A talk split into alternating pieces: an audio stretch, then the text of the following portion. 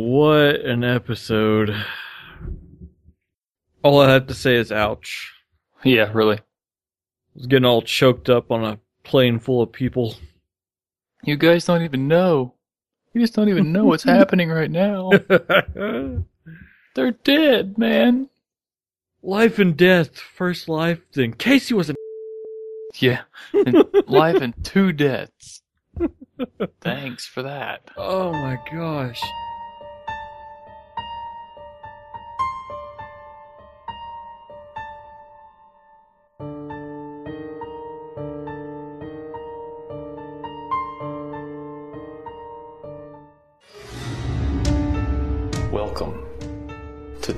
Live Fancast.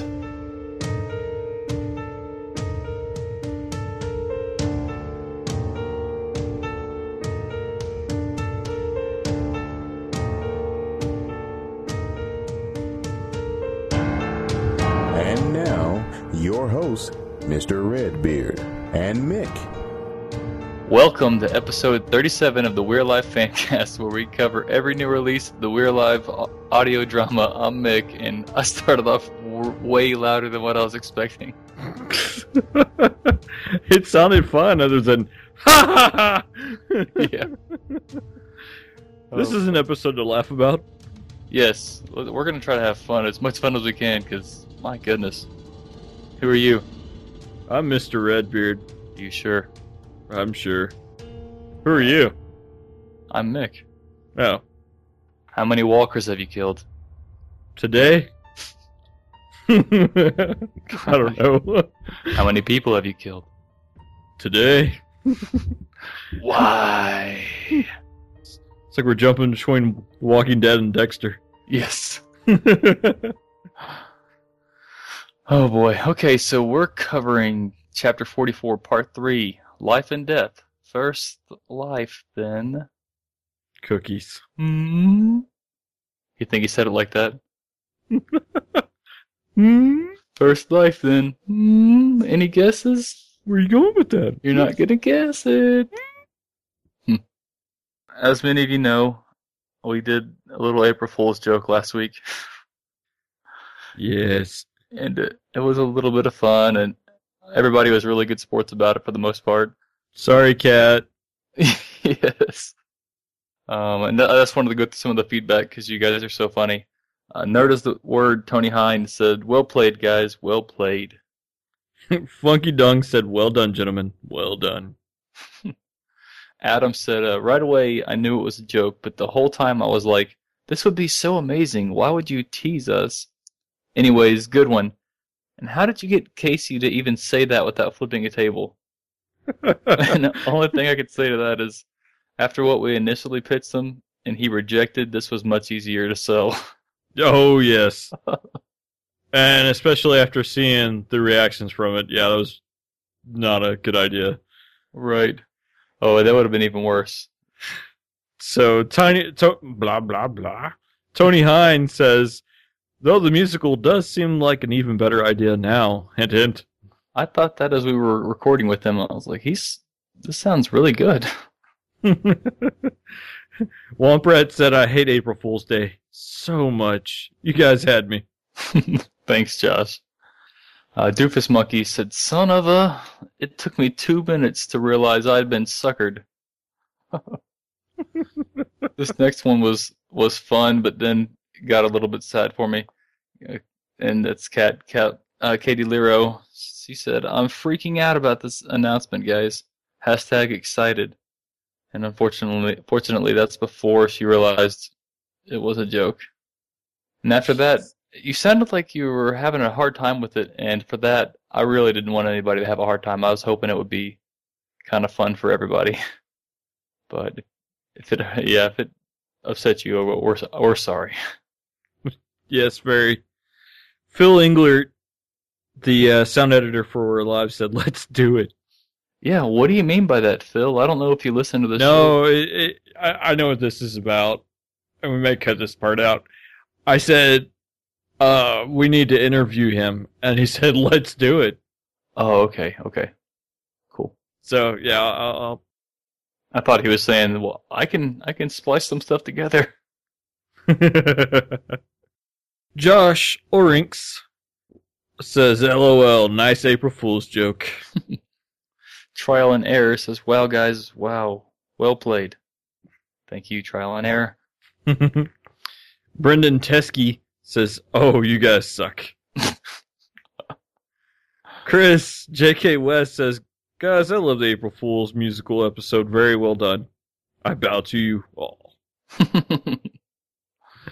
oh, again though, thanks for everybody being such good sports, and it was uh honestly done with good intentions of just having fun and uh enjoying that day with so many funny pranks.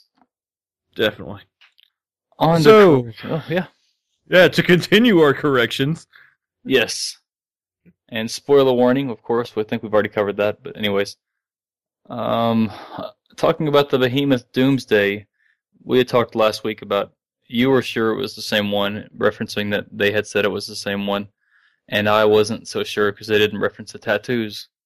Uh, but We're Alive tweeted it is the same one as I saw at the hospital before, and I asked, does it have tattoos, or you know, were they just seeing seeing things? And he said yes, possibly more than one. Hmm. Yes, that's pretty good. And then in, we talked about the Inklings being able to turn them, turn them, and Casey confirmed yes, it was established in Boulder that when you get it turned by an Inkling, you can become similar to them. I think the wording there might be important if I'm not reading too much into it, but Yeah, that not that is just like them, but similar. That's interesting, and uh, I'm wondering if uh, Ink doesn't use them in that fashion because he doesn't have as much control over the ones that they turn, Right. or so I don't know, something along those lines. Uh, Casey's uh, last semi correction clarification here is Michael isn't, quote, fat. He just has a lot of gear and he was in a bad spot that reminded of him that reminded him of when his arm broke. I wrote back that I kind of heard Cartman in there. I just big pound. Yeah. Oh my gosh! Somebody on the forum posted a picture uh, in reference to that, and it was this really overweight army guy in Iraq. Army Strong. Oh, it was so bad. Is it the Army Strong picture? Yes. Yeah, I know which one that is. It's the Marine sitting there taking a, getting a picture made with the Army guy behind him. yeah. There's strong, and then there's Army Strong. He says that's messed up. We got the best army in the world. yes, we do. Any more corrections? That's it. That's it, man. That's what. That's it. Okay. That's all that he listed. I'm sure there was many more. So, how do you want to do the scene by scene coverage? I was just It- gonna fly through each scene and talk about each few notes, and if we have anything else other than that, other than the high points of each scene, Okay. we could just uh, talk more about them then.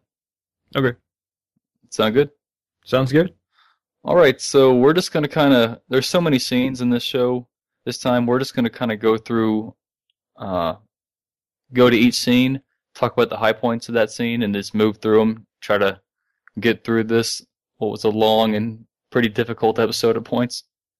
We started out at the arena, of course, and it's Michael, Victor, and Datu here. Mm-hmm. And uh, my first note was, you know, we talked a lot of last week about whether or not the zombies, that whether or not the mothers were mothers already, or if they were impregnated by ink somehow. Mm-hmm. And they didn't. They kind of just glazed over this. They very briefly talked about it, but there was no real. They didn't come to any conclusion on their on their own. The characters, that is. So Yeah. no, no help there. Uh, I they did briefly discuss the timeline, which I thought was interesting, and because of how quickly they grew in size, Victor made the point that they might get old fast too. Yeah, that's what that was my next point, and I'd love to hear that. And you could further go along, get old fast, and die. You know, I mean, be gone. So that's something to think about. I think. Oh, yeah. really interesting. I, I thought it was interesting that they rehashed that ink is started again, and that Victor, you know, Victor put his emphasis on is he creating more or something new? Right. So yeah, and uh, I think I don't know if you believe or think I think it's these new behemoth little one some something the the the bigger ones they're seeing lately.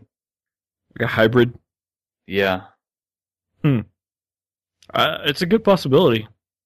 yeah, it is. I I think it would be wise not to create more behemoths though, because they're not a, they're not as easy to sustain. And he also can't control them. Right. So there's yeah, that makes a lot of sense that they would he wouldn't do that. Do that. So that's all the notes I had on that scene so far. Same here. That's all. Okay. Sure, we missed something, but then next, uh, the parking deck with Kelly and Saul. Thought it was neat to have the car alarm. I kind of briefly thought, I wonder if the car alarm would still work, but I'm sure it's very possible that they're not that far into the apocalypse. Sure. No. It's possible, but uh, What's it been? Was it 11, 12 months almost? right somewhere in there. My first note really was you could hear the baby crying. I thought that was cool to to hear that, and I began to wonder what that was. And did you catch the name in the credits? Yes, I did. so cute. Uh, DJ Wayland. Well, con- congrats on landing that amazing role. That's so cool. Maybe Cool. we can interview him. Wait, well, you Or could her, who almost you could almost do that because uh, Casey posted out on the forums that, that uh, DJ is now two years old. Oh That's wow! how that's how far back the planning for this episode went. Yeah, it would have to be because I, I thought when I heard that I was like, that sounds like a, really a newborn. Yeah, I was wondering how he captured that, or if it, or if it was stock. But no, I'm glad that he actually got to record it himself, and especially with family, that's special. And a little nepotism here and there, I guess, won't hurt too bad. But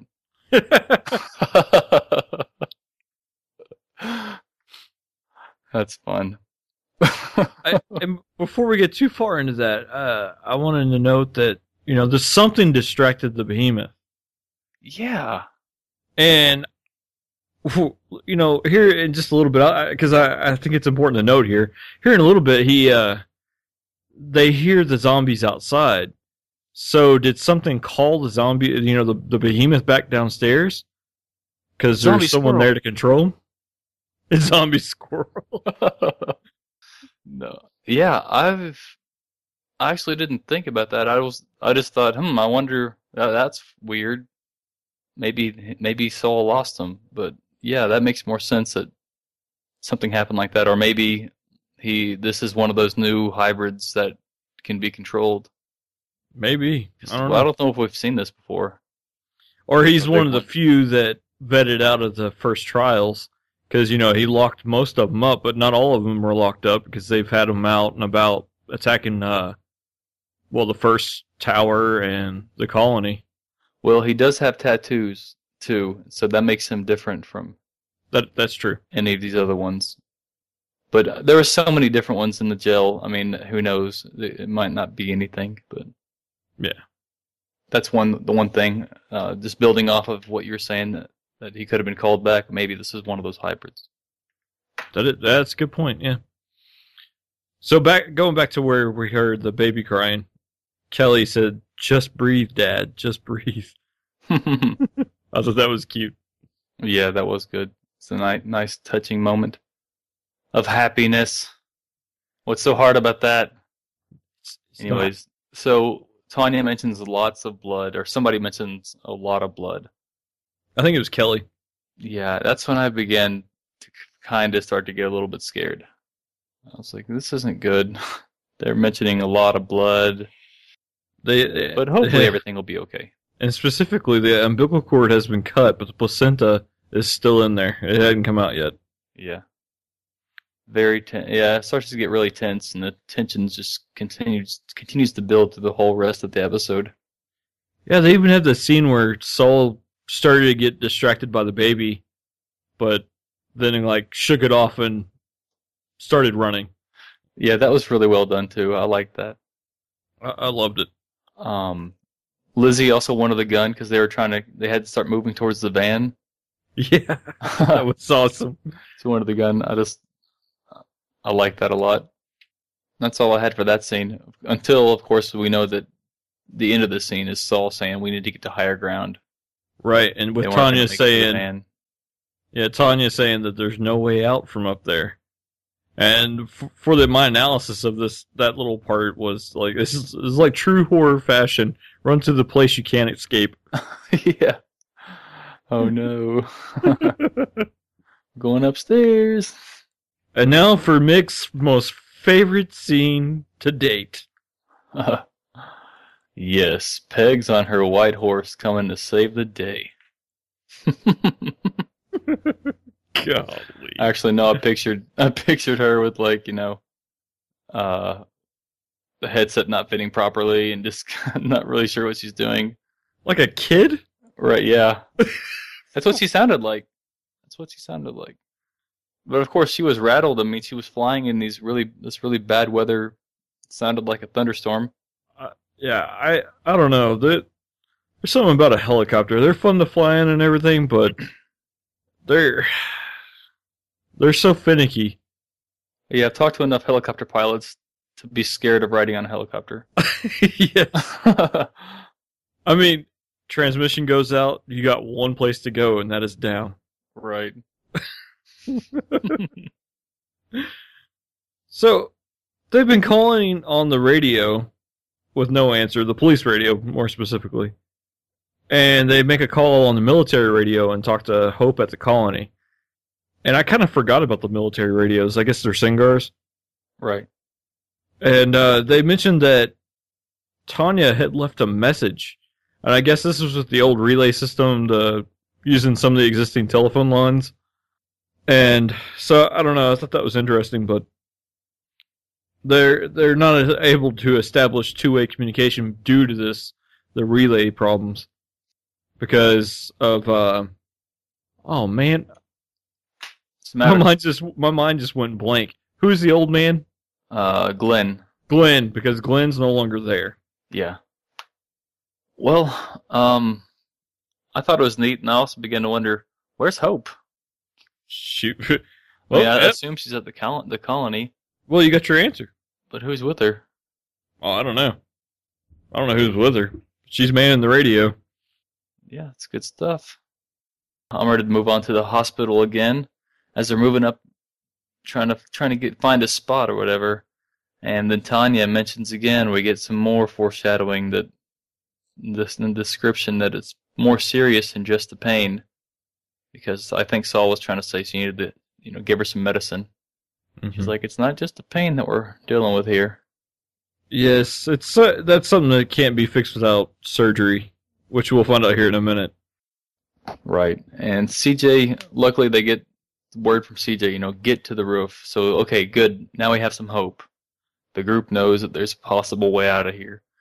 It's not the death trap at the top of the hospital they were possibly going to be moving towards whenever the big one's back, Saul says. I think. Somebody said it. I don't have the quotation here. well, I can't remember who pointed it out on the forums at the moment. I don't know if I really made a note of it, but it was pointed out on the forums Mhm.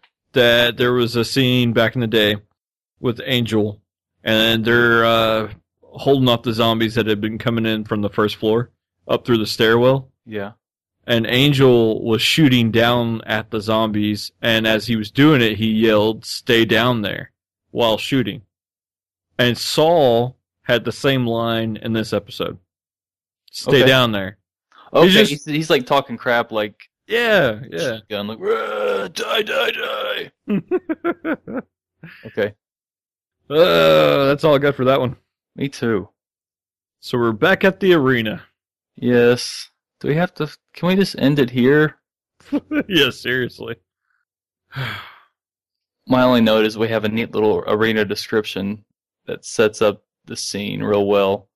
Of just it's busted up and the moon is shining through s- in patches and there's rain coming in through other patches, and the I guess what would be the ice floor is uh all blood splotchy and just devastation all in there as they try to head toward this exit. But there's one large open area going through the middle of it. So, kind of setting them up like clay pigeons, you know? Right. The uh, Bambi in the nice little valley. Bambi's mother. Yes, going down to the meadow. Yes. Michael uh, at one point said, "Are you okay?" to Datu, Yeah. and Datu said, "Yeah, it's something else." that that's what he said. Datu said. Yeah, so I, I didn't know uh, whatever feeling he was having. It was different than he had had before. Is what it sounded like to me. I, I didn't know if it was that or if he was just being affected by uh being where Samantha died. Uh, that very well could be.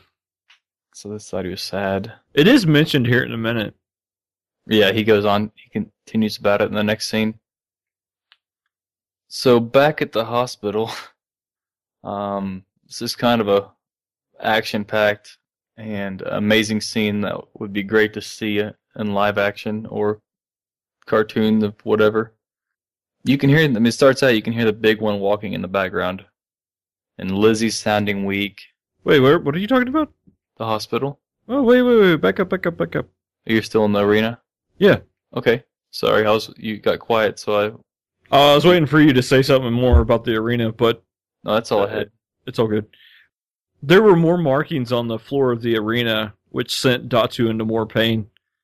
And before they could do anything or really come to his aid, he stops them and says, "Let's just get across." I was so hoping we would find out another meaning for a a symbol before, yeah, the inevitable. Yes. And that is all I have. Okay. Yeah. So back at Kane Hospital, we can hear the big one walking in the background. Lizzie's sounding weak as uh, they get into the Pelican. Peg's landed safely. Somehow, I was trying to picture how, how that would work. And then you got this big behemoth coming after the helicopter. Doomsday, as we have been calling him.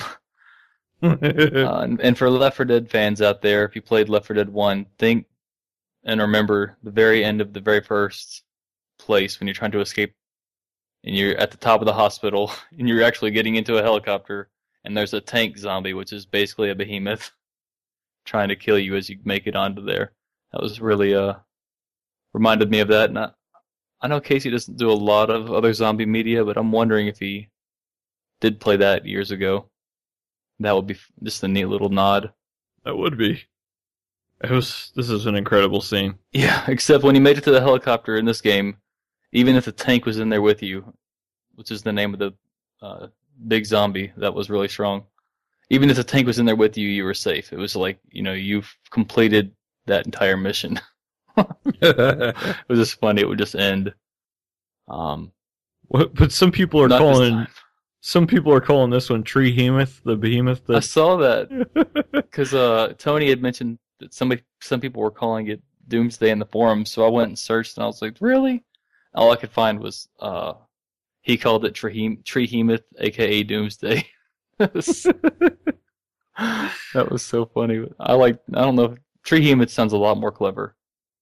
It's really yes, that- that's pretty good. I like both of them because I remember the Superman dying comic and seeing Doomsday. That, that's a perfect image of this thing. I mean, he, th- this one's a little bit more rough around the edges, but still. right. So this thing busted through the doorway leading to the roof of the hospital and grabbed the helicopter by the tail. So much so that you, his fingers were visible in the floor of the helicopter where they were standing. That is some scary, scary stuff. Yes, and they had plenty of time for him to just be hanging there. I'm glad he didn't take a few swipes at it with the other arm. And then CJ yelling. I mean, Constance Parng did an incredible job here. She was, woof, yelling, shoot it with the mini. And Saul replies with a minigun. I can't. It's right behind him. Right? So you know it's impossible to spin the turret around that en- enough to to be able to shoot it. yes. Um, my only thing I have, or the, not the only thing, but the next thing I have is the the part about Saul stabbing the behemoth with the syringe that he got from Tanya into the tank's finger, which was showing into the helicopter. Oh, I thought I thought uh I thought Kelly did because she was the one that was back there close to it, and had the pistol or whatever small arm she had Oh, to shoot it with. Oh, did Kelly stab it? I'm pretty sure she did. Okay. Uh, well, either way, I was just thinking this is sounds like a new weapon. Uh, zombie trank. yeah. And if it's effective on behemoths or even new little one hybrid behemoths, that's going to be something to keep around. And So at this point, we jump over to CJ's journal, and she says, just as a cloud of red appeared on the ground behind us, and so the behemoth fell off the building and died. He's done. Right. And so Saul asked, "What was in that?" And it was a strong muscle relaxant. yeah, it was. And I guess we don't have to worry about that guy anymore. No. Too bad we didn't get a mention of like if it, if it was a number tattoo or whatever that was on him. Yeah, I was kind of hoping for it. Maybe they'll go back there later. Very possible. You know, Michael likes to take those chances, so We don't want to go back to Kane Hospital anymore. no. so Tanya asks for privacy because she's going to try to pull out the afterbirth, and this is where the dialogue starts happening with uh, Pegs and CJ asking where they're going. Did you catch anything interesting here? Uh, well, besides the Tanya telling people to look out the window so they can have some privacy, uh, Pegs, the hesitancy, there was a little bit of hesitancy for CJ after she mentioned they were going to the colony. And I, I didn't really write it down here, but I do remember thinking, wondering if she was, because she had mentioned, no, we can't go to Dunbar, that's too risky. We need to go back to the colony. So I began to think about, well, you know, Saul, they don't want her back at the colony. I don't know. I guess he's just going to be, maybe, are you thinking she's concerned about, No, I think we're out of. I think we're in the dark on what's happened since we've been at the Kane Hospital in the arena. I think something else has gone down because CJ's specific words were, "It's too risky for Dunbar. They'll see us land. Don't risk it." yeah, nice catch. Okay. Are they are they zombies That's that what- she's worried about seeing them, or is it the Maulers? You know, whenever she said that, I my I don't know. I I thought the same thing. Is it is it them or them? But I never I didn't make a mental note of it. Anything other than that. It's a good So- catch. And, and I mean, for the most part, Dunbar is kind of still a secret place, so I'm glad they're not taking unnecessary risks. Yeah, that's a that's a really good point. But so I do wonder if Scratch has been there. Hopefully we didn't we didn't miss Scratch's uh reveal. Well, I was wondering if uh, this was a separate trip in the helicopter and they were having to escort some of the convoys because Scratch and whoever the other guy was, I can't think of name. Tardust, yes, had already attacked some of the other, you know, smaller convoys leaving off to alternate locations. Very possible. And nice that was a nice uh add in there. Yeah. So Tanya asked uh, CJ to hold the baby, and she says, "Um, him." Saul says his name is Nicholas. Very nice. And it wasn't isn't this the name that Lizzie wanted all along and Yeah, Saul wasn't so sure about it? Okay, thanks for that. So I that, thought that was a sweet cool. little name. So it was like that was the second heartstring being plucked. Yep. Just toying with our emotions. I'm, I, if I sound bitter, it's only because I am. so it was at it, somebody asked, uh, "Where is everyone?" And CJ says that the relays are down. She couldn't get hold of Michael or Bert. We were. uh, they- She says they were on their way back from dropping off another colony team when Hope called on the military radio, and so they're giving Hope props. Yeah, that was really good. Good to see her uh, being used in more of a in more than just a whiny, angsty teenager role. Yeah. Now, did it seem kind of, I don't know. In regards to Michael, CJ said, "Sure, he's fine. He went to put out some spotters, just out of. He's probably just out of range." And I don't know. It just seemed kind of like a, a really moment. In the fog of of all the tension and things going on, I totally didn't even catch that. At this point, I was just kind of just blown over by all the stuff that was happening and I- trying to process it that I missed that completely. It, it, it regardless, i if it was that, it wasn't like ultra clear. So it, that may not be the case. It they may have just been passing details, and it, it could have meant nothing. But mm-hmm. I was just curious because I, I know there's already some tension for what Michael's doing. Right. That's all I got on that section. I liked the end when uh when when Kelly realized that Hope probably saved their lives. She said, "I think I will give her a really nice birthday present this year." And Tanya was like, "It was last month." yeah, Kelly said, "Well, next year." she said it with a tone too that was great. She did. You should pay more attention. Right. it's also like you could just give it to her now. It's just last month. Yeah, yeah. Kelly's like, "No, wait till next year." way, way to put out that hundred percent. Right. She's like, oh, we might not be here next year, so I'll, I'll just say it. All right. Back at the arena. Do we have to? No, that's it. That's all. It's on uh, for two weeks. See you guys. Yes. Come back when we get the big correction oh man. that it was a dream sequence. Those last two scenes. Yeah. This didn't really happen. Saul woke up, he really was dreaming. I keep Okay. trying to make it lighthearted, but it's just it's it's not working. It's so hard. Yeah. So we get the very last uh Datu, are you sure? Or Datu, are you okay here? To which he replies, "Keep going." Yep, yep. Uh, there was a question. Um, somebody asked, "What purpose did this place have?" And Datu says, "What if it didn't?" Serve a purpose. Right. I think is what he was trying to say. Because that, that that's verbatim. What purpose did this place have? Was what was the question at least? And what if it didn't? Was what I captured as what he said in, in response to that. Hmm. I can't remember. I don't remember that those specific words. It was right before he he breaks down and said, "This is where she, you know, realizing he was where Samantha died." Hmm. I don't know. I have to go back and listen to it. Oh, real quick, uh, I forgot to mention anything about this earlier. Uh, there was kind of a a definitive answer to the piles of bodies. Yes, I had a note of that, and I totally skipped over it. Skimmed it. Yeah, I didn't even make a note, but I just remembered just now because I, I thought that maybe that was blocking off areas, but you had said maybe they were using it to feed these little ones. Well, is that what you got out of it? Was it that Yes. was the correct answer?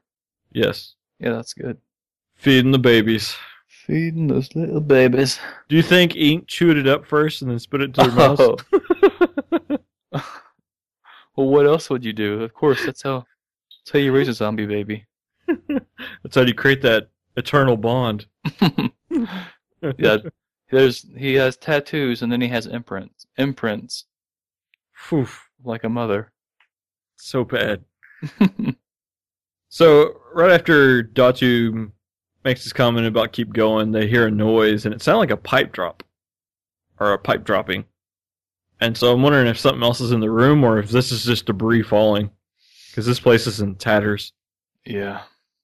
Mm, Did you make a note of the the human scratches in the floor from being dragged?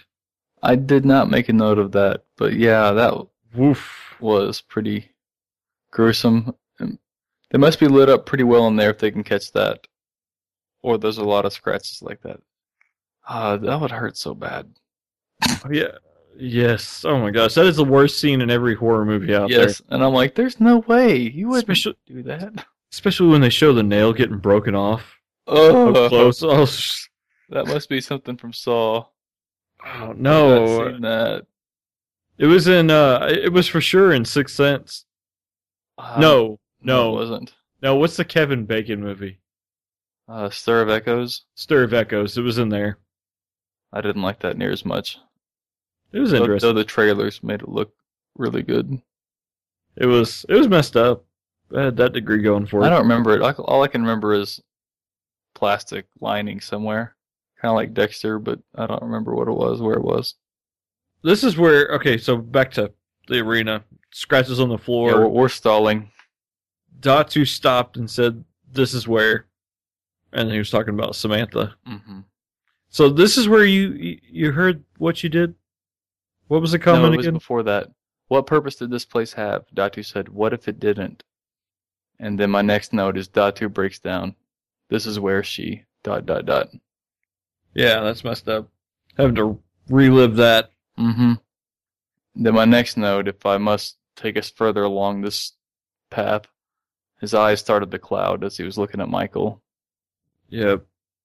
At first he says wait, and after they mention the eyes clouding, Datu says it's time. Do it. Mhm. And you hear Datu praying, and then he says, "I'm ready." Yeah, I could hear him like mumbling or whatever. I didn't stop to really listen at all, but yeah, I didn't. I kind of got the idea he was doing that, but I didn't know for sure.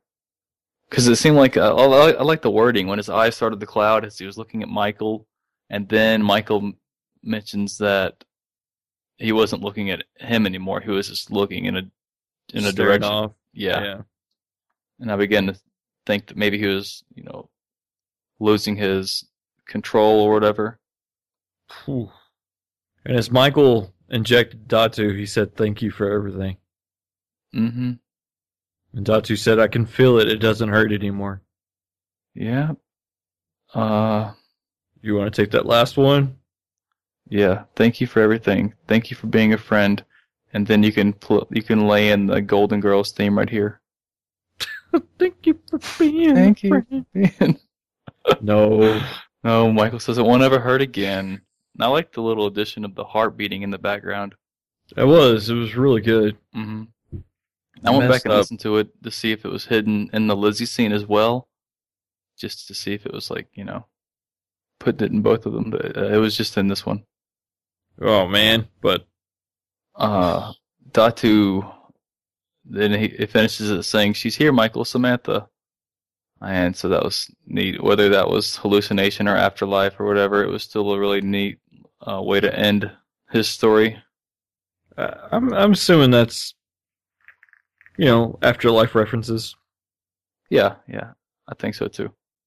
For this story, but who knows what he's got going here. So dang it. Yeah, and I was wondering for some reason, it, maybe it was a pipe drop that made me note this because I didn't. I didn't actually note the pipe dropping, but whenever it seemed like somebody else was there, uh, I began to wonder: Is Randy going to show up, and is he watching? You know, I started thinking about that too, Yeah, and I I, I was just wondering, you know, if he's gonna confront Michael later on, because he's supposedly an intelligence one, hmm I and he, was he's watching. able he's able to show constraint. And if his sole purpose in life right now is to torture Michael, this would be an opportunity. I mean, his mission would be over. right. He'd have to find a new purpose. It's like Casper, the Friendly Ghost, or whatever that movie was, where the ghosts have unfinished business. Well, he just helped. He helped Randy. Now, Randy, go towards the light. Randy. Randy. Coral. That doesn't fit there. I have exercised the demons. oh boy. We did 15 push-ups. Carol Anne. Exercised. yes. So back to the helicopter. Yes. Oh, oh, oh, oh. Whoa, whoa, Uh, whoa! Michael whoa. was able to do it, no problem. No hesitation. Yeah, I think he's learned. So that's important. We talked about that for a while. Uh, I- I'm assuming. back. I'm assuming he's gonna have to confront Randy at some point. He's gonna have to kill him, just to finish off that that one storyline. Right. Yeah. That would make a lot of sense. I think you're right there. So now on to the helicopter. Mm, helicopter. Yep. And then they made it back to the colony and everything was great and they found a cure. Yes, that's what happened. That unfortunately that's not what happened. Well, Um we started off with Tanya saying no, no, no. As Lizzie's in the bathtub sliding out of the side door. No, no, no, no. People are gonna hate us for this That's episode. terrible. That's It's so awkward. We're trying to. We're we're failing so bad. Socially awkward penguins here. um, Lizzie's it's calling just a for tough and violent scene, and it's kind of funny since there's no zombies or enemies in the helicopter, nope. but it's very violent. Lizzie's turning blue. Oh my gosh, she's getting cold.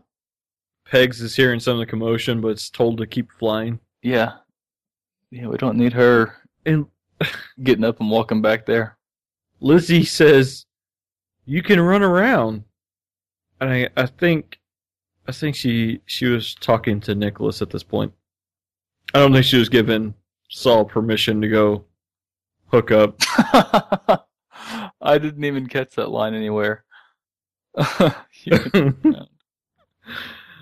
Saul says her pulse is weak. Right. Starts yelling at her to stay here. Then he yells for his mama, and this is where it got me.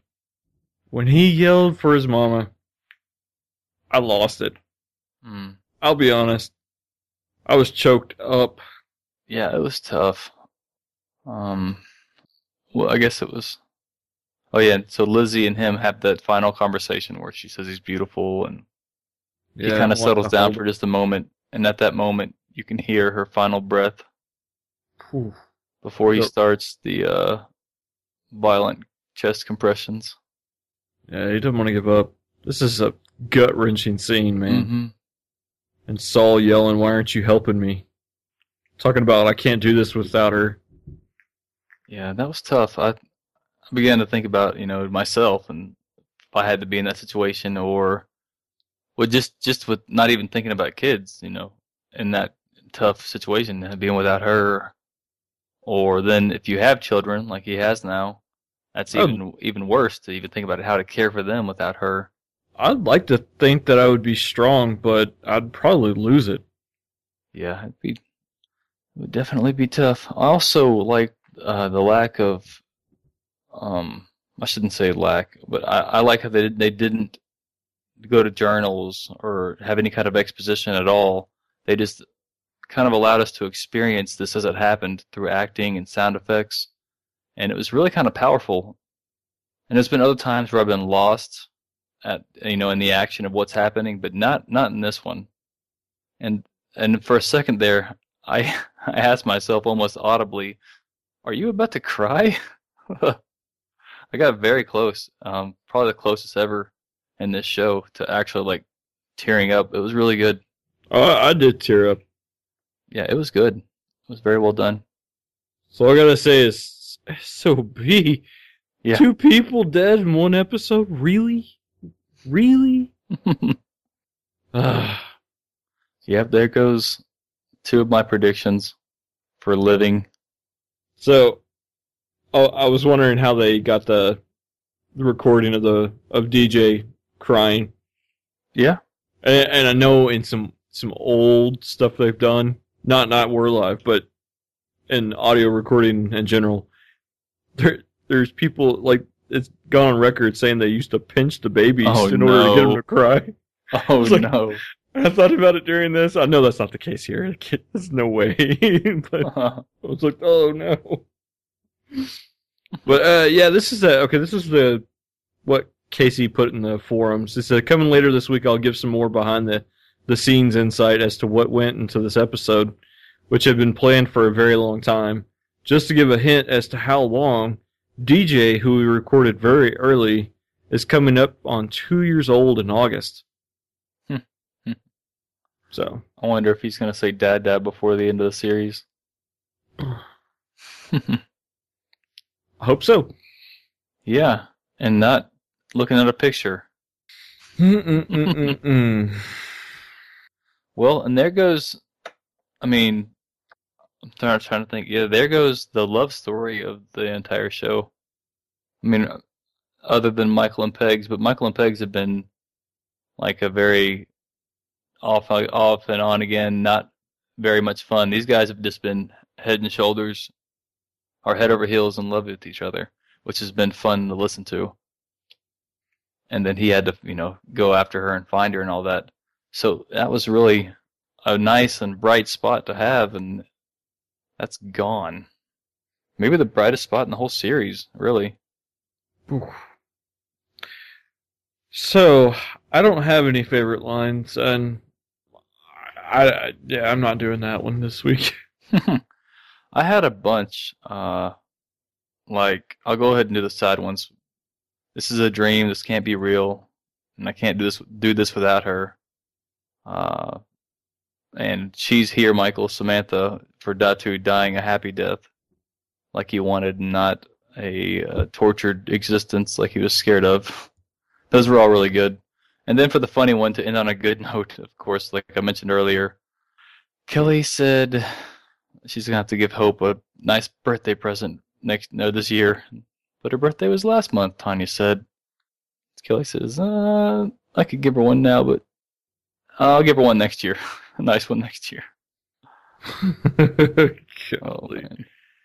I'll just say that Nate G's did a freaking awesome job. He did, he did. And when uh when Jim Gleason mentioned in the interview that his favorite scene hadn't come yet and they've already recorded it, I'm thinking this was probably it. And I thought when he said that, even though I thought Datu was gonna live, I was like, well, if Datu's gonna die, then that's probably the one he's co- that's coming up. He's talking about. Still can't believe they did that.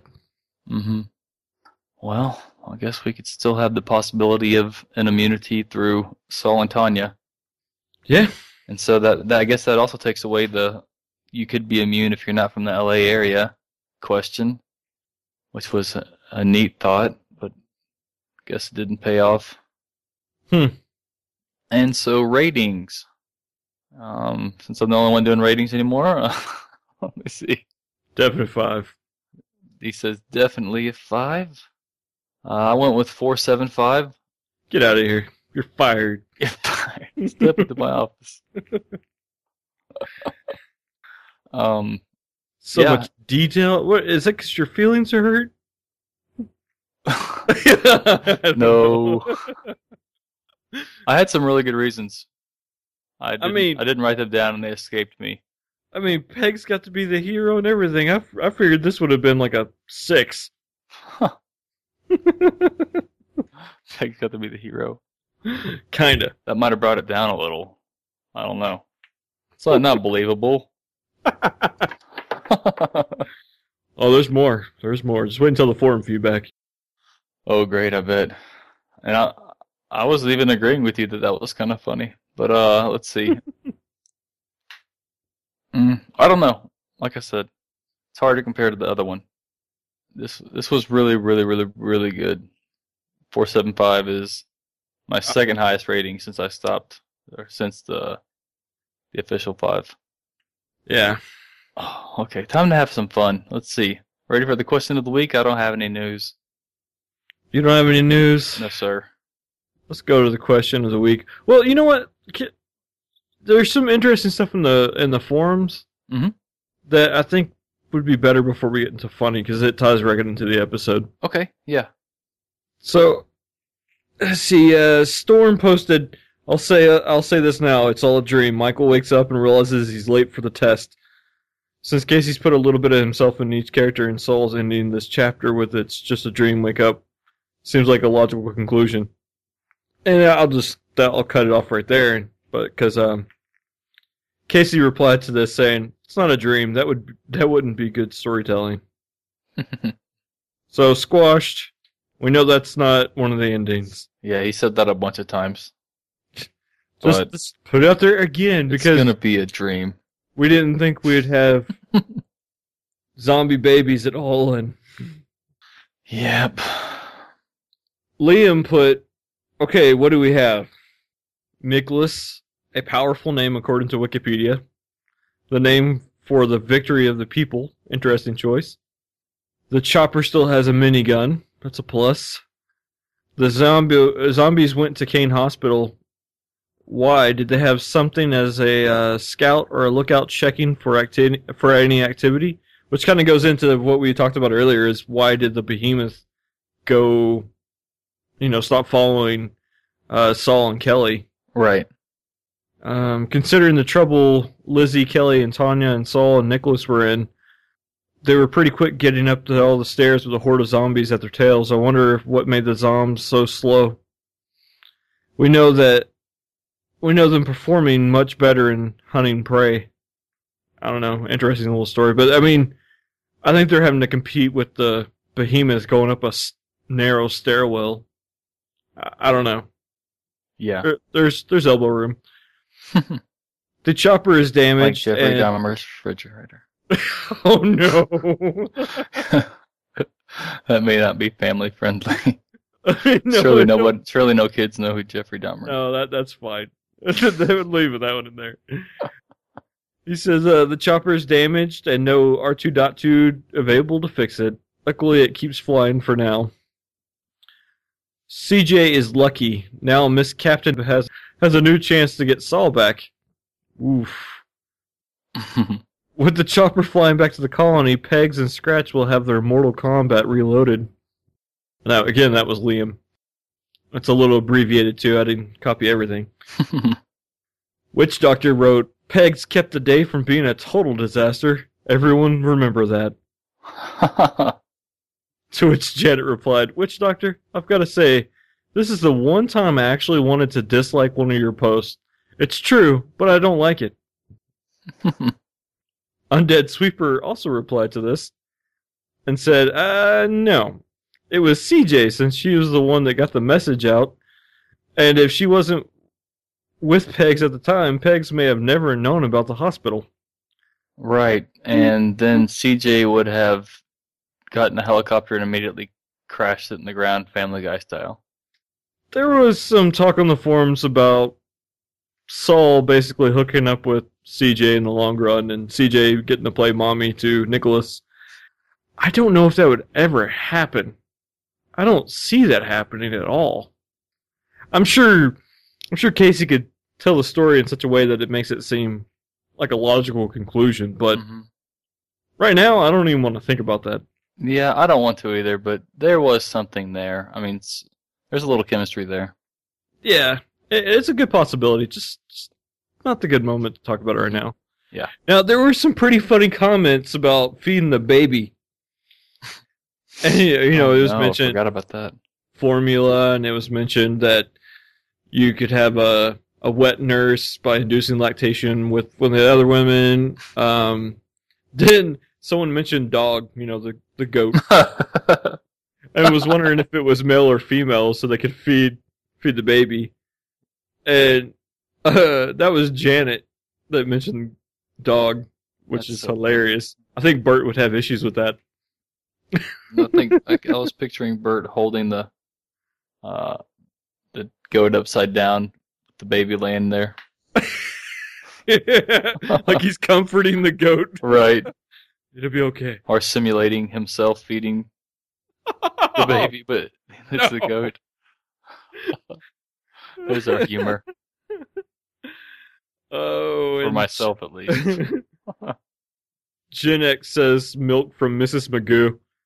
I, I have to say, if that turns out to be the case, you, you totally nailed it. McGourns. Yep, Nice. with that picture you sent me. Right.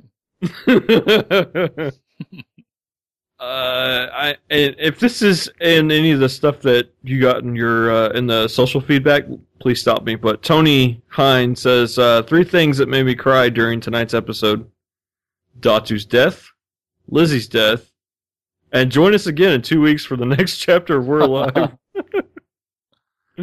Yes. I'm telling you. So, and the final thing I got from the forums is uh, Witch Doctor says, "Oh no, Riley, she's gonna take it really hard, and she's already messed up with Angel. I Mhm. mean, what's this gonna do to her rage factor?" Maybe she'll come back and stop her silly little chasing around with crazy Bert. and- Could do that. Have respect for the new life that's in in in play right now. Right. And That's you know, run more colony sanctioned intelligence runs, recons Yeah. at least. I I think this should be a wake up call to all of them that that you need to be more rational, Michael and CJ. They It's Tanya's fault. It's Tanya's fault. Yeah, they should have just had the baby at Dunbar. I guess you can see it that way. I I think she was thinking that she would be able to use more of the instruments there to actually, uh, you know, be able. Okay, okay so what the hell? I know what she happened? was thinking. It was a possible possibility for a C-section, which Right. you have to go. You know, you would need someplace more than Dunbar. But had they stayed, she would have lived. It's a good possibility, yeah. But if the you know, if the she wouldn't have had the stress, it may not have induced labor. Yeah, I, I don't know. I don't know why they didn't just run and get the extra supplies they needed from the hospital and run it back to Dunbar. But been. It seems like a lot less risky for that. hmm. And we, we didn't really talk about it in the in the episode, but at the near the very end, what was actually going on there is that the uh, placenta didn't detach all the way. It like I guess it tore, hmm and so the body could never start its proper clotting procedure. You know the cl- the clotting, and so it kind of left a pathway open, which was a bad situation. That's what it sounded like to me. I don't know. It could be could be wrong. Yeah, sounded like natural childbirth followed by not even getting to sit there for more than a minute before you had to get up and start running around. Which could not be good. Yeah. All right. You Tough ready to stuff. Get into some more lighthearted Yeah, stuff? Yeah, lighten it up a minute before we go back into the uh, the, the feedback where we have the sad stuff again. But uh, the question of the week was: Would you rather get the We're Alive TV show we all want, but the audio drama within now? You'd have to wait, you know, for the show to air like four seasons to get the conclusion and the final answers that we're looking for. Which was that was number one, or number two, just finished the audio drama the way it is with no visual medium ever. And uh, the premise I was asking this question with, and I should have kind of made it more clear, was that hypothetically, because I've been, and I've been thinking about this in the past few weeks, because if it would be picked up like a show, or picked up by a show, it could go something like this. The premise is uh, for this question is hypothetically, and nobody knew this had answered it, so just, but this is what I what I've been thinking. Uh, hypothetically, Casey's approached by HBO or a, another big name network to do this series, and they'll give him the deal contingent that he must not finish the audio drama until after the show airs. So you know there would be secrets, and there would people would want to watch it because they wouldn't know for sure how it ended. Um, so that that's what I was going into it with, but nobody else knew that because I just asked you know the first part of the question. Uh, Clem says he would prefer keeping uh, We're Alive an audio drama, even if it was 100% that a TV station or producer would allow the production of the four seasons of We're Alive straight. I would not want to see how We're Alive would look on TV. And C is in quotations. Uh, I think that one of the key fe- uh, features making this audio drama so powerful and amazing is that it allows for a lot of imagination. The pictures I create in my head when listening to Michael, Saul, Peg, Scratch, Tardust, Bert, etc., are to what and how the main characters describe things cannot be matched by any TV or movie production possible. And with The Walking Dead out there on TV, I think the zombie genre has a masterpiece on that channel. I'm not so certain if We're Alive could create such an amazing audience and fandom with a TV product like what it has with the official We're Alive fan community. Okay, yeah, that's a that's a good take. Uh, The theater of the mind is very powerful, for sure. I really like Clem's answer. Yeah, it's a really good one. He So- thought about this for a minute. Yeah. See, uh, Chris Eats says going to have to say two, Yep. So just finished the audio drama. and uh, John Gregory Karst says two. Finish the audio drama. DeHavenson Wilson says, Car! Yeah, I can't do that. Yeah. Con! yeah, that's what I thought you were gonna say at first. That's where my mouth went, but not my brain. Sorry, that's the most family-friendly explicit uh, or ex- explicitive Expl- expletive. expletive. Golly, I can't talk. That I could think of to show my frustration at making this kind of choice. Kind of like watching a movie before you finish reading the book. Sorry. Well, it's okay. It's late for you over there. Let's see. Watching a movie before you finish reading the book. I'd rather continue with the audio drama. Casey paints a good enough picture through sound. He does indeed. Uh, Elaine Moyes, Moyes, uh, number two, loves the audio drama. Sorry, I, I'm a, I still have sophomore humor. I said number two and it made me laugh. Golly. I should have said two because she wrote two. She didn't write number two. Uh, Chris Westerman. To me, I have thought about this a lot, and my answer is half of two and half of a little of my own. I would want two because knowing Casey, he has something that might consist of side stories that would be awesome, like the boat park earlier on. That ha- I think he meant boat. His uh his autocorrect gets him sometimes. Uh, like the boat part earlier on, or everything that happened on at Dunbar up to the attack. Yet I would love for an animated version, so you would be able to take audio records and just use them. Uh, this way, you don't ha- make a live-action TV show and change so much because of budget limitations or people that need to look like the character but don't sound like the voices in We're Alive we love now. Yeah, That's I would. spin on it. I think a great and seemingly no-brainer for any network out there would be adapt a uh, animated version with the stuff you already have. That would be awesome. Of course, paying uh, royalties or whatever it would be to the actors that did the work originally, but still, that's yeah, that makes too much sense to me. See, uh, Jill, or Jilly Bean, says, Hi guys, it's Julie Bean. I definitely want to finish this as an audio drama. I think that it, I think that's what makes it so special. I can't wait to leave work so I can listen to today's episode, and we'll tune in to hear your comments on the podcast. hey, thanks, Jelly Bean, and thanks for the iTunes review last week. See, uh, Jordan Youngers, finish it in the medium it started. It's perfect as is. Plus, I'm not waiting four more years to find out what happens. I right can there with you, that. buddy. Uh, Christopher Price says definitely two. If it ain't broke, don't fix it. Very good point. You know, there used to be this really cheesy joke we used to make back in the day. Yeah, If if it ain't baroque, don't fix it. You know, like the baroque era. right. I've Yeah. heard that. Okay. Vienna, Austria. Uh, missed you the last show or two, it seems like.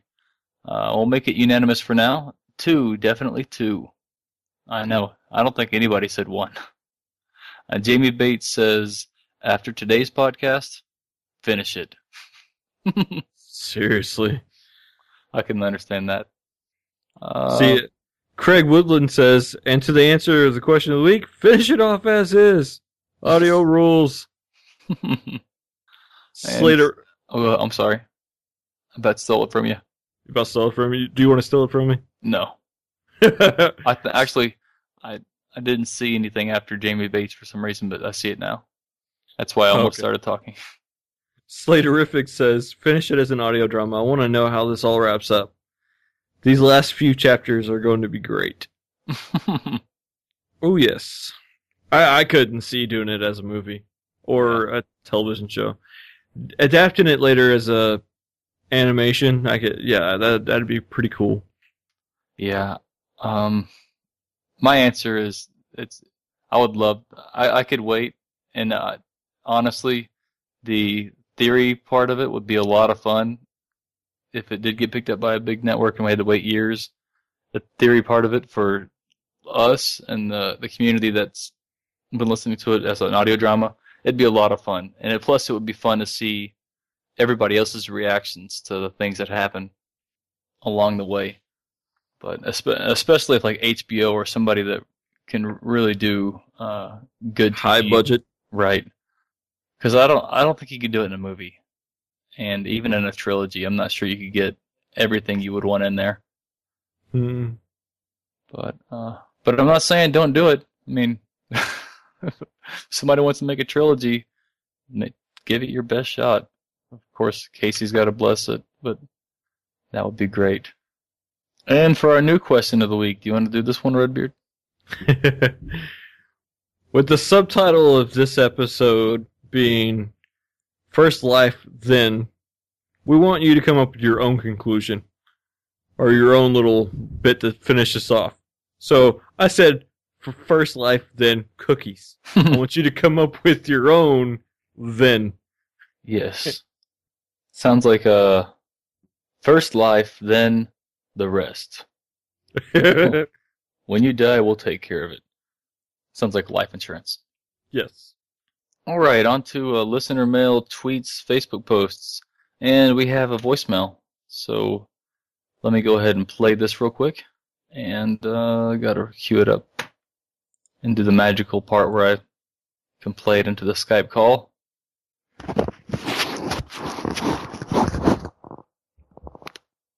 Hey guys, it's Tony Hind86 from the forum and also from the Twitter. Just thought I'd call in with my contribution to the events of chapter 44.3. Basically, all I can say is, wow. I think we all kind of expected that to, to meet his maker, but for Lizzie to also meet a similar fate, I don't think anybody was expecting that to happen. We kind of knew that someone was going to die, but Lizzie, nah, I don't think anybody expected that. So that was quite a surprise for everybody. One point I did want to raise though was something that Victor mentioned about the little ones, the experiments that Ink is doing. So he, he kind of guessed that maybe Ink's doing something a little bit different with the little ones, and it got me thinking about Doomsday, the the Trihemoth, as people on the forum are now mentioning him as. Obviously, it looks like he's doing something with the the big ones, so it's kind of safe to assume that he's also doing something different with the little ones. It sounded like a little bit of a subtle hint to me, but uh, I still believe that Victor was spot on with his prediction. Apart from that, the episode itself, probably one of the, the better chapters that we've seen in a long time. I mean, just absolutely incredible work by Casey and all the cast and crew involved. So that's basically my contribution at the moment. Keep up the good work, guys. I know we're coming to the end, and if we keep getting surprised like this, then we're in for one hell of a ride. All right. Cheers, guys. And cheers, Tony. Thank you for that. That was awesome. That was, and Some good feedback. some good points. I mean, really, uh, the Trihemoth. I love it. And so he was saying that where they're doing some new stuff with behemoths and maybe doing some new stuff with little ones. And I think, and my take is that I think it's one of the same as he's doing the hybrid, like we are talking about. It's I think not, it's a, I think it's a good possibility. I, I don't think you, I don't know. I my first notion is that it's not going to be as big as a behemoth. That whatever is outside of the the hospital or was is dead now, but was another experiment, right. not necessarily what he's working on now. something along a stepping stone to his final product. Yeah. Cool. Uh, let's see what else did he have for us in that. Oh yeah, he mentioned that uh, you know if we're in for more surprises like this because this came out of nowhere for me. It was kind of like a blindside. Uh, I I would look forward to that. I, I want to hear more of this, more of what we're not expecting, and I, I kind of I'm still holding out hope for a twist ending that's still good, you know, a, a happy ending because that's what I want. But to be, you know, some kind of twist at the end, I always look for that as well. Not not a gotcha type thing, but something that has been there the whole time. We just didn't see it. Yeah. Not a trick the audience type deal. And thanks again for that. Uh, for sending sending that in. Anybody else wants to send in a voicemail? All you've got to do, you can record it on your smartphone, iPod, whatever, uh, computer, and send that into We're Alive at mickred.com, or you can call the number, which is 424 Alive 80. That's what I thought it was, but I've heard it so many times I can't remember if it's that one or somebody else's number. So, yeah, 424 Live 80. Very good. Also, we got mail from Frankie Barra. He says, Oh boy. As a comic relief, I wish we'd heard the behemoth splatter on the ground just to give it a little bit of a break. oh, yes, that would have been awesome. What a chapter ending this was. Oddly, we did not hear Datu die all the way like we. Oh, I'm sorry. Oddly, we did not hear Datu die all the way like we hear her hit the floor of the plane as she goes limp. And hope saved the day. Guess you are your name after all. Thanks, Frank. We needed that. um, yeah, a little blood splatter. Blood splatter wouldn't have been too bad. He would have been crunchy, that's for sure. little cartoon sound. Yeah, he definitely had a. Uh, A candy shell. yeah, the candy shell. I was trying to think of a different advertising term that Carlin would have used. Hardy. There's a term. Tony Hind, uh, nerd is a word, who had that voicemail, said he's six minutes in, and he's already adopting the Doomsday reference in future. And that's I get- from last week. Sorry about that. I kind of grabbed that a little bit late. And, and he did mention it in his voicemail, too, so that, that's good. He did. So, okay, Craig Woodland says, Great show, as always. Thanks for the mention. No mention of Scratch so far. Could be the one to snatch save the baby. Michael Patterson says uh, a five for sure. Rest in peace, Datu and Lizzie. Wait a minute. Lizzie equals Blair. OMG. Wayland Prod just killed his wife. Hashtag call 911. That's awesome. It is. Uh, Regan says, uh, all I can say is bleep you, Casey Wayland. Is it dusty in here? I've been chopping onions. I would classify this episode as a two for one bummer. Good to see you again, Regan. Yeah. See, Trial and Error on Twitter says my reaction is just lots and lots of tears and awe at the amazing acting. What is QOTW? Question of the week. Oh, yeah. Question of the week. Who will get to the colony first, Scratch or Ink? Good question. Um, let me copy and paste that out of there and throw it up there because we've got a couple weeks. So I can throw this one out on Facebook. I'm gonna guess Scratch. I think we're saving Ink for the the finale. Hmm. Very interesting. Hmm, That is. I, I think I think once she uh, Scratch finds out about the baby being born, it's gonna stop her in her tracks. Yeah. It's, it's kind of her soft spot. Okay. Adam says, "Holy Schnikes.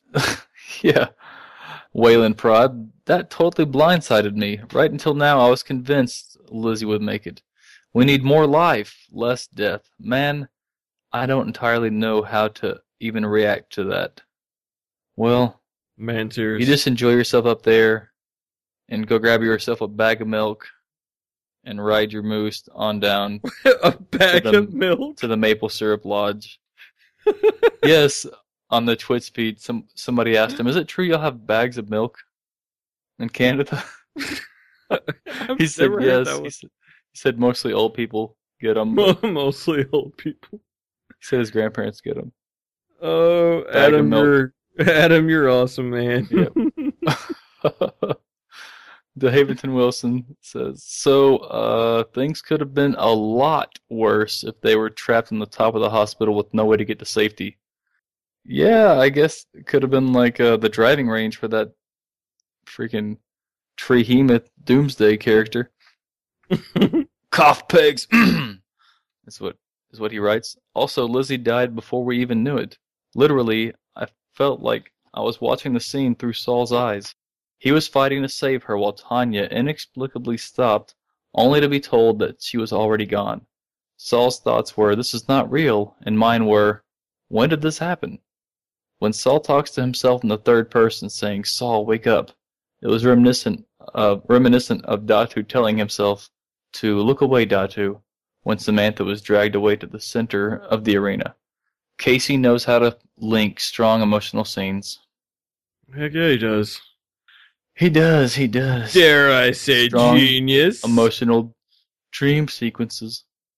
King Friday says, Ugh, what an episode. hmm Kidding about the dream sequences. Nobody No, no, think no. that.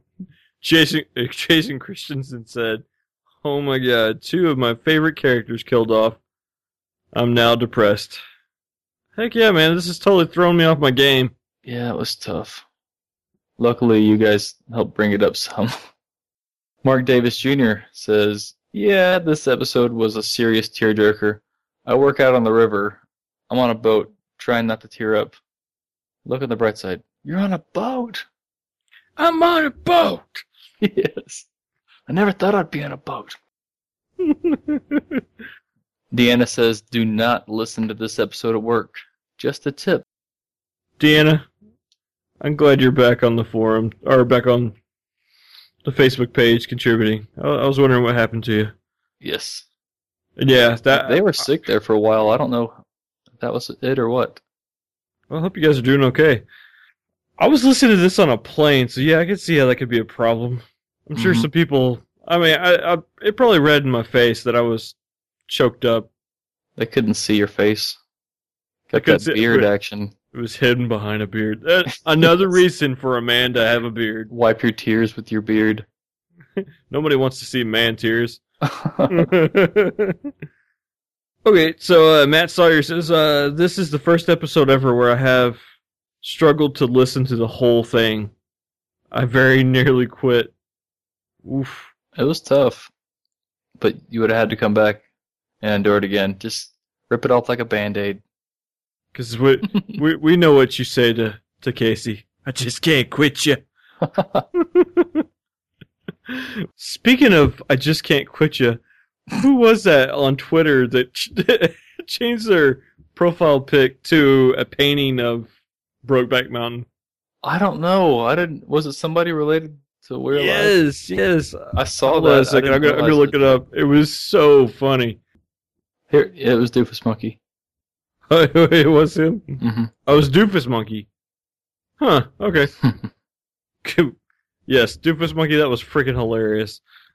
Okay, we got one more in the feedback to wrap this up, and it's yours.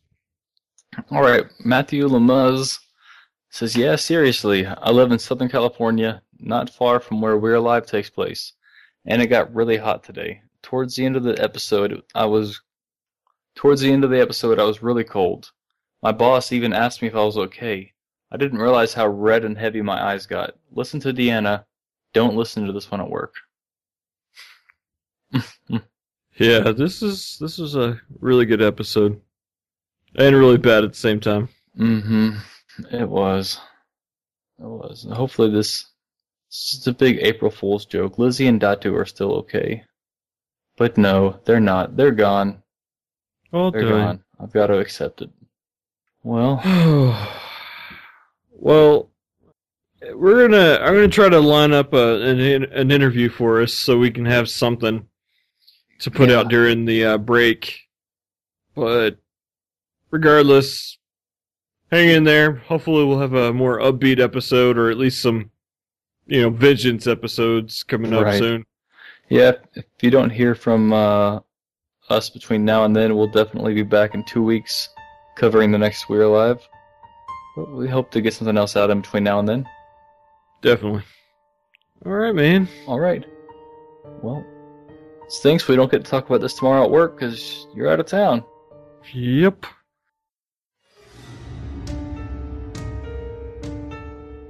Thanks for listening to the We're Alive Fancast. If you would like to send feedback to the show, you can email us at we'realive at mickred.com and we will read your mail on the show. We want to know what you think about We're Alive each week.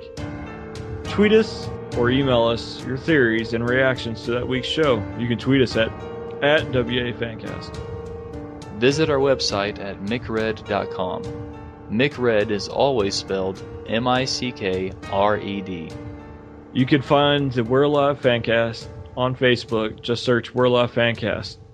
Special thanks to Kevin MacLeod for letting us use his song Ghostpocalypse in this podcast. This has been a Mick Red production. Thank you.